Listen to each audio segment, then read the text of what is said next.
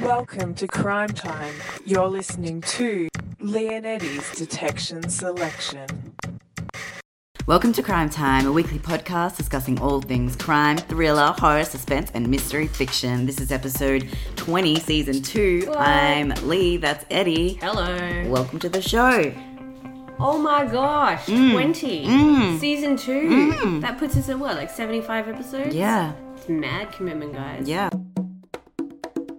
So today we're going to be talking about Kylie Ladd's The Way Back. We're going to be talking about Patrick Susskind's Perfume. Or Perfume. I think. I, I don't know. guys, I don't speak French. and we're going to be talking about The Perfect Crime. So tell me about Kylie Ladd. All right, so this book has just come out. Whoa. I finished reading it yesterday. Okay. And as you know, Hot off the press. as you know, I came to your house because we were going to record this podcast. right. And I was like, let's get drunk. Yes, that did happen. But also, I needed some time to recover from reading it. right. It was a very intense read, a very good intense read, Right, okay. But intense nonetheless. Oh, wow. See, I love an intense read, but sometimes it's too much. Would you say that this goes too far? No, I'd say it was a really fantastic book. I don't want to read another one just like it today, though. Right, You sure, know, sure, sure, sure, sure. I like to shake things up a bit. Yeah. uh, I wouldn't go on and just read Perfume, for example, today. Right. Okay, sure, sure, sure. So it's like um, Emma Donahue's room. Funnily enough, it reminds me a lot of that book. Okay. So this story is the Alright. story of a family that focuses on 13-year-old Charlie. Okay. Uh, it's crime fiction set in Melbourne. Ooh. And I just have to say, guys, crime fiction writers in Melbourne, you're doing some amazing work. Wow, we Yeah. better step up our game. I know. Uh, Actually, write a novel. we should write a novel. Let's do it, guys. Tweet us if you think we should write a novel at Crime Time Pod. We've got 13 year old Charlie. Mm-hmm. It focuses on her and her family. Right. So, what's going on? The setup of the book is just showing you how this family operates. There's a mum, there's a dad, there's a teenage son, and there's Charlie. Okay. Charlie has a, a great love of horses. They Okay. show you down her down at the pony club with this horse that her family are renting So, for she's her. she's the horse kid. She's the horse. Yeah, you Like- know, like- everyone knows a horse kid. Yeah, yeah, yeah, You're like in primary school, and the horse kid always wants to play horse games, and you're like, no, let's play like I don't know, like some cool construction worker game. Yeah. we're like building some shit in the sand pit, and then you know the horse kid's like, and then the boss comes and she's a pony. And I was like, guys, I want to get back to playing gladiators. Right. Do you remember that show? oh yes, I, I just I I- even to this day I wish that I could go like as an adult run On around a gladiators. gladiator stadium. Yeah, yeah. We could go and like knock each other off those podiums with those big foam sticks. I, ideal. I, would love that. would smack you in the face with a big foam stick in a heartbeat. and I would respect that, sir. Because that's what you sign up for when you go to Right. the gladiator stadium. anyway, I digress. So pony club, they're renting a pony. They're renting a pony, and it- that's not the main part of the story. The way that I was saying that this novel is similar to Emma Donoghue is that the story is that Charlie is abducted. right. She's out on a pony club ride. Uh-huh. She gets left behind for whatever reason, and she's abducted and taken to this guy's house. Okay. And we're talking about vast kind of uh, space out in King Lakes. That's where it's set. Right, right. Yeah. So this like regional area, really big swaths of, I guess, like bushland, Mm-hmm. lots of uh, farms, all of that sort of thing. So we're talking about not exactly sparsely populated, like not as sparsely populated as you can get in Australia, but pretty, Mm. Yeah. pretty wide tracts of land in comparison to how many people are there. Absolutely. And that plays a really big, you know, and the land plays a really big part in the novel. And like, they can't Mm-hmm, find her. How are they going to track this whole area? Yeah, absolutely. But what, what why it's similar is that after a few months, she returns to the family. Okay. And it's more of a story about how this young girl has had such a traumatizing experience Mm. Yeah.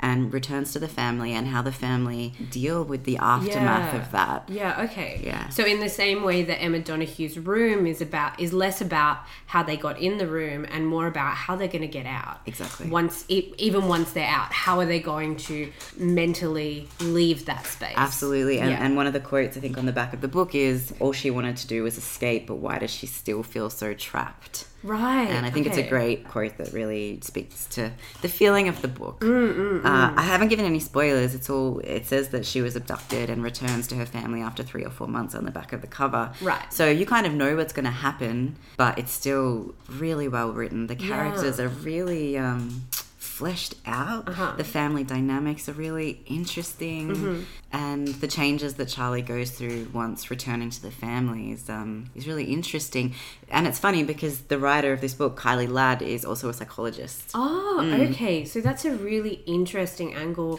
to be coming at something like this from because, you know, often we have these crime authors who maybe used to be detectives, are forensic specialists, all of that kind of stuff where their expertise really lies in the, I guess, crime solving part of Mm.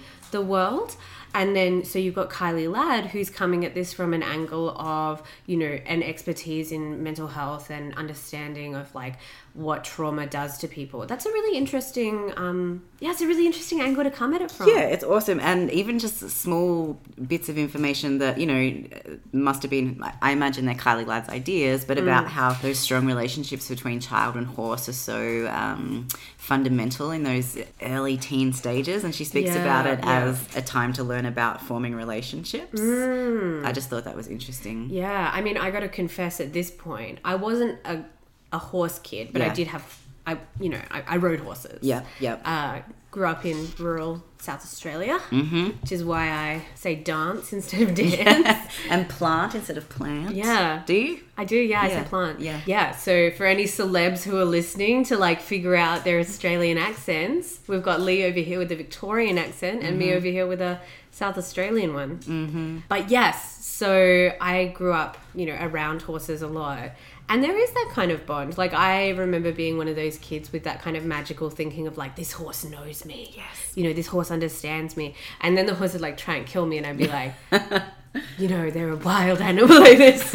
You like you adjust to fit. Because you got thrown off the back of a horse, didn't you? oh, many times, many times. times. No, one time I was on a pony. Hmm. I would have been maybe 12, 11 or 12, on the back of this pony, and there's another bigger pony in front with my little sister on it. I don't know if they like collaborated on this shit, but like Wouldn't put it past them. right? Yeah. Neither would I. So the pony I'm on bucks, and usually I wouldn't come off, but I did. Yeah. I got to boast a little bit. I'm pretty good. Yeah. Well, not anymore, but I was. Yeah. Anyway, so I come off. I'm flying through the air. As I'm flying through the air, pony in front kicks me in the head. Oh. They Yeah. tag teamed you. They tagged. Yeah. I was like a fastball special, and I was the fastball. yeah, and that's why you wear a helmet. Yes. and it's also where I got my superpowers. Go on. Yeah, so that's why I read so fast because I was kicked in the head by a horse and it just recircuited my entire brain. I see that. Yeah. Don't know if I believe it, but I hear you. you hear the words that I've said. so I, I would give this book five out of five. Five ponies out of Five five. ponies out of five. Wow. Look, the only small thing I had with it, and it's not even huge, Uh-huh. it was that the writing from like the young people's perspectives Uh-huh. at like a young person party, I feel like it felt a bit dated. Right, okay, okay. And they were like they all show up and they're like, "What's hip, daddy-o?" a little bit like the young i don't know maybe uh, you know i work with young people and i like i don't really hear them using like you know homophobic slurs so much anymore Right, sure, or sure, sure. um just language that's a bit dated to maybe when i Yeah. was younger i Yeah, don't think that they're okay. using that kind of language now so that just felt a bit like Sure, sure, sure. it's just So- a bit like oh this is rubbing me the wrong way or something Right. oops Oh, sorry Unprofessional. Oh. A text message during recording. i just got a very loving text from my girlfriend Well, Oh. you know, not everyone has loving girlfriends. yes i'm just rubbing it in Just rub it in. No, yes, I really enjoyed it. That was just a small part. I would check it out definitely. Kylie Ladd, I loved it. I love the crime fiction that's coming out of Melbourne. Yeah. This book, a- and as I said, it's so intense. Right. There was a moment halfway through the book where I was like, I have to put this down for a minute. Right. And then I came back the next day and Wow. finished it. You know, she's abducted. It's violent. It's Yeah. it's uh the violence not particularly explicit, although it's Sure. there. And the depth of the darkness of the novel really got to me. You often hear about books that are like, you know, impossible to put down. Like people, you know, talk about they're like, oh, I couldn't put it down. I was absolutely riveted.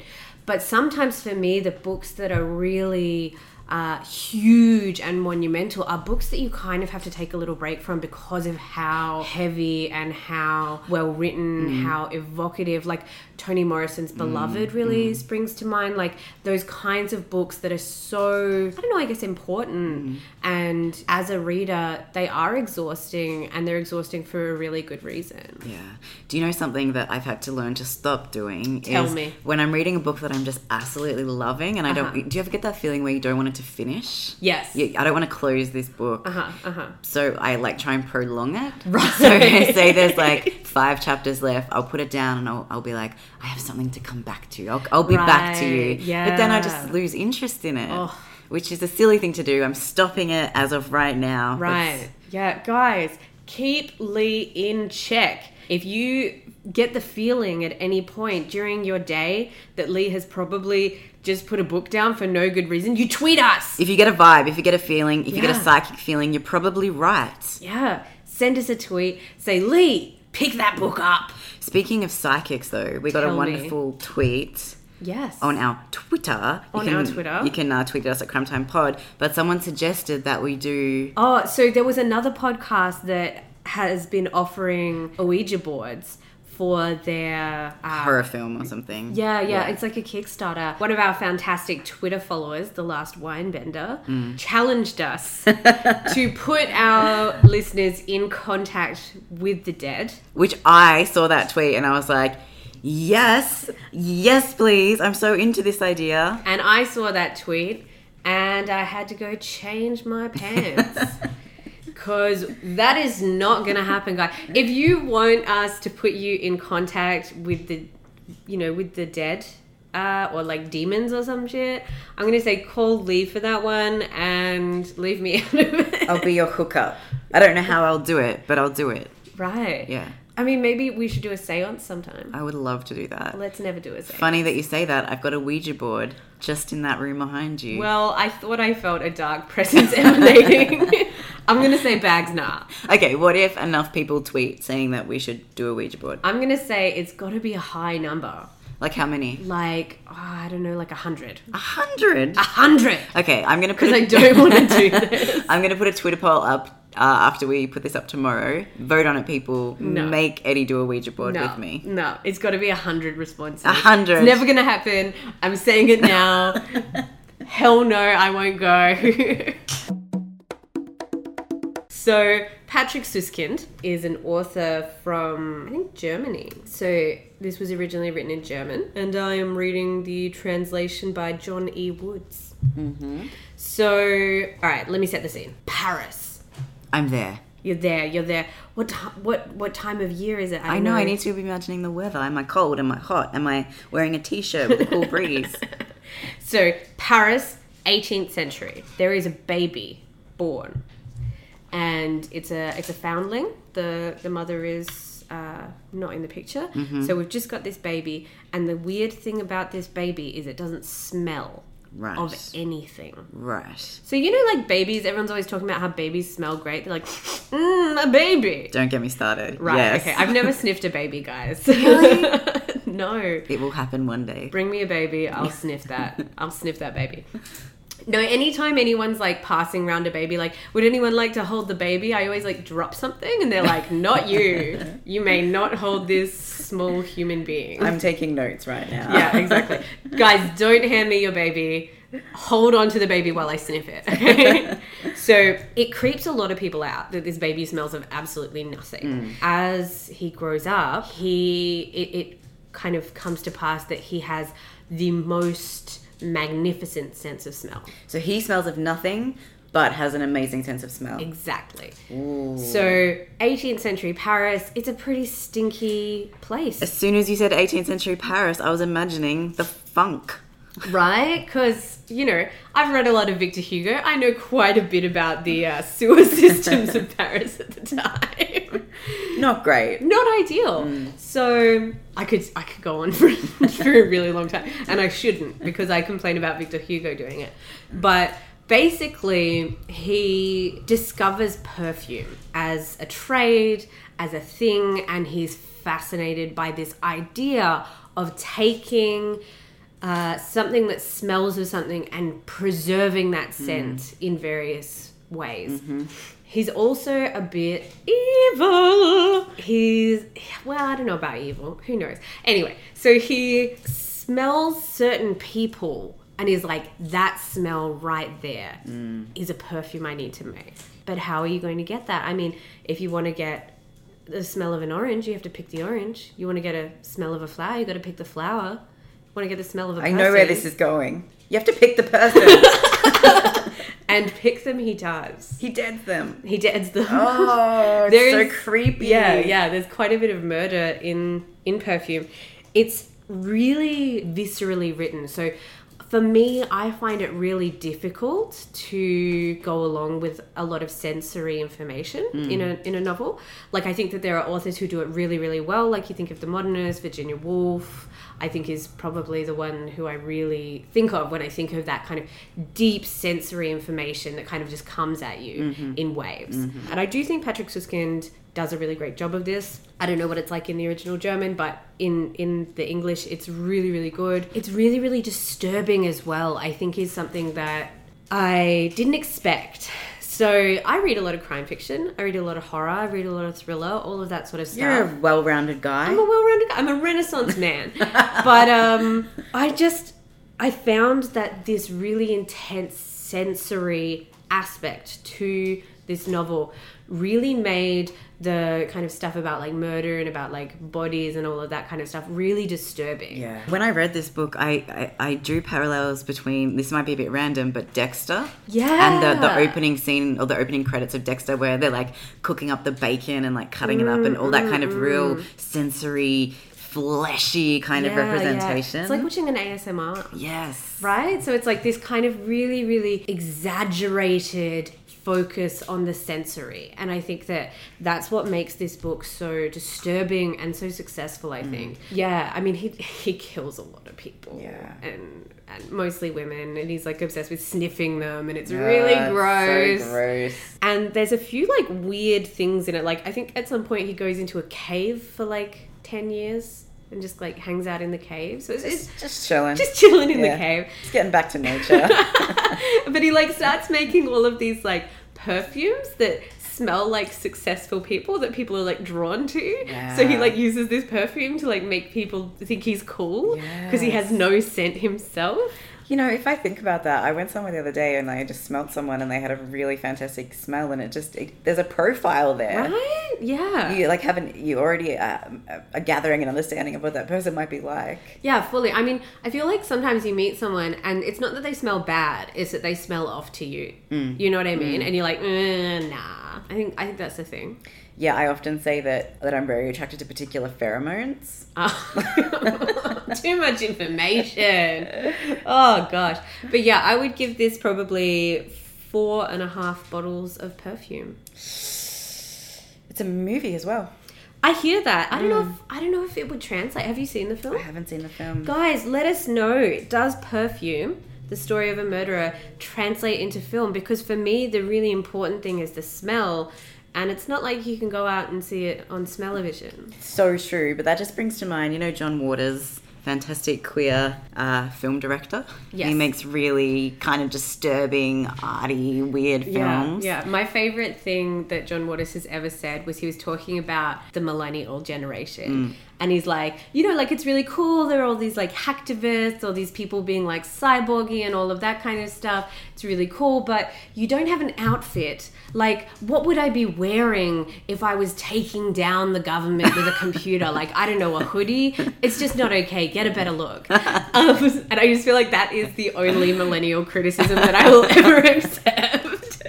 I love him. Yeah. Um, he released a limited edition um, book that you could get when you were watching a particular film of his, and you could scratch and sniff it. Oh my And it like had all these gosh. disgusting smells and all these great smells, and it That's was like, awful. I love it. Yeah. So yeah, two pretty daunting books. Guys, it's gonna it's a heavy week. It's a heavy week. Yeah. But let's uh, let's lighten it up a bit. Let's lighten it up a bit with uh the perfect crime. I was thinking about this the other day. Yeah. we read a lot of crime, we watch a lot of horror, we watch a lot of crime, all of this kind of stuff. We're always in these like procedural cop shows, all of that kind of thing. Do you think that having access to all of this information maybe makes it so that we could commit the perfect crime? I've never thought about it like that. Right? Wink, wink. Of course I have.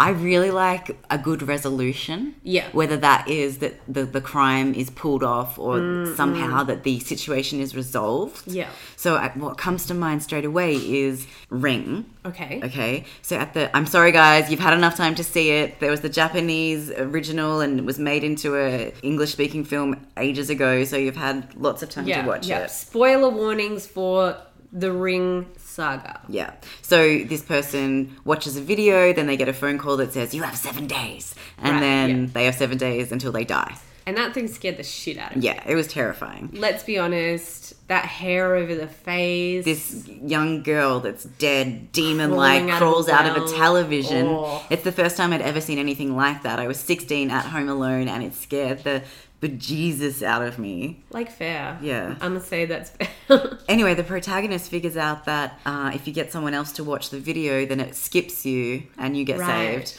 So her son watches the video. So then she has to figure out a way to get someone else to watch the video. And she Right. takes it to her dad, this elderly guy, and gets him to watch it. What?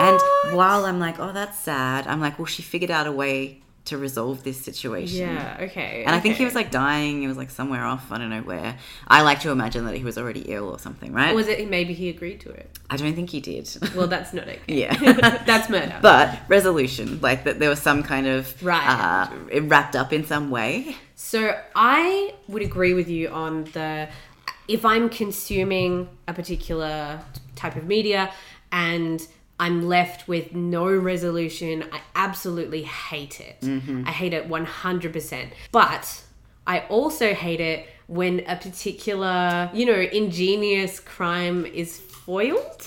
yes Because I'm always like, oh no! Because I really love like when an ingenious crime is like pulled off. Not necessarily in real life, although I just have a soft spot for bank robbers. Yeah. Anyway, not that you can really do that nowadays because they got like armored rhinoceroses in every like bank or something. i got really into that film the town they were like bank robbers Ah, I don't know what. ben affleck starred in it Ah, is i it don't good? know i just got really behind them you know some broke guys down on their luck trying to pull off some really good crimes Nice. Yeah. But yeah, so I'm not going to say what the name of this film is because it's a great film and I also I can't remember the name of it. but there was this really great film where the bank robbers come in and they dress all of the hostages exactly the same as all the bank robbers and then they move all the hostages around to different rooms including some of the bank robbers like switching them backwards and forwards so that everyone has an alibi so good so when the cops come in, they can't tell who the bank robbers were, and they can't necessarily even tell if there's any money been taken.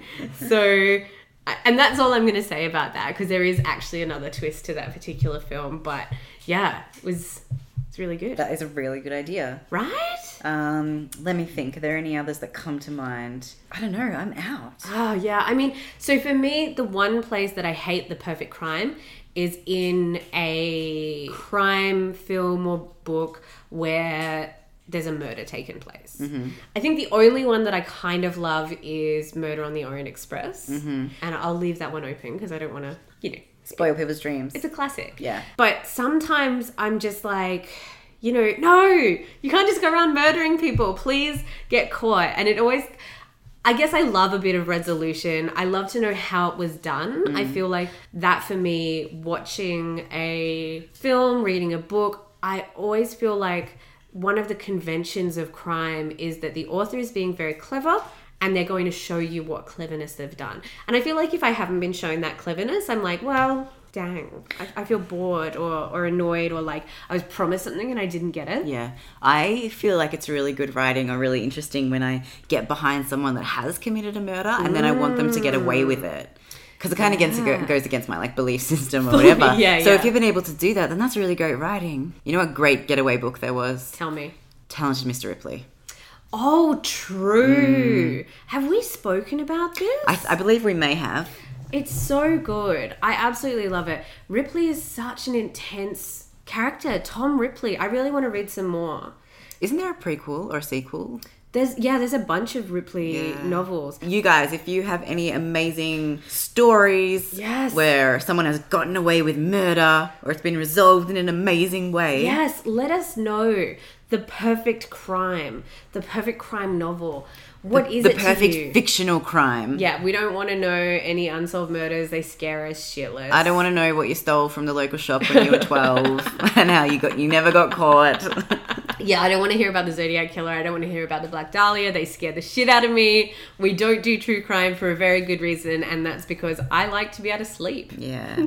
So anyway, get in touch, Crime Time Pod on Twitter. You can email us at crimetimepodcast at gmail.com. You can comment on this very episode on our beautiful website, crimetimepod.com. And if you guys want to support our beautiful podcast so that we can raise the quality, maybe even, I don't know, get an Ouija board, um, you can support us on Patreon.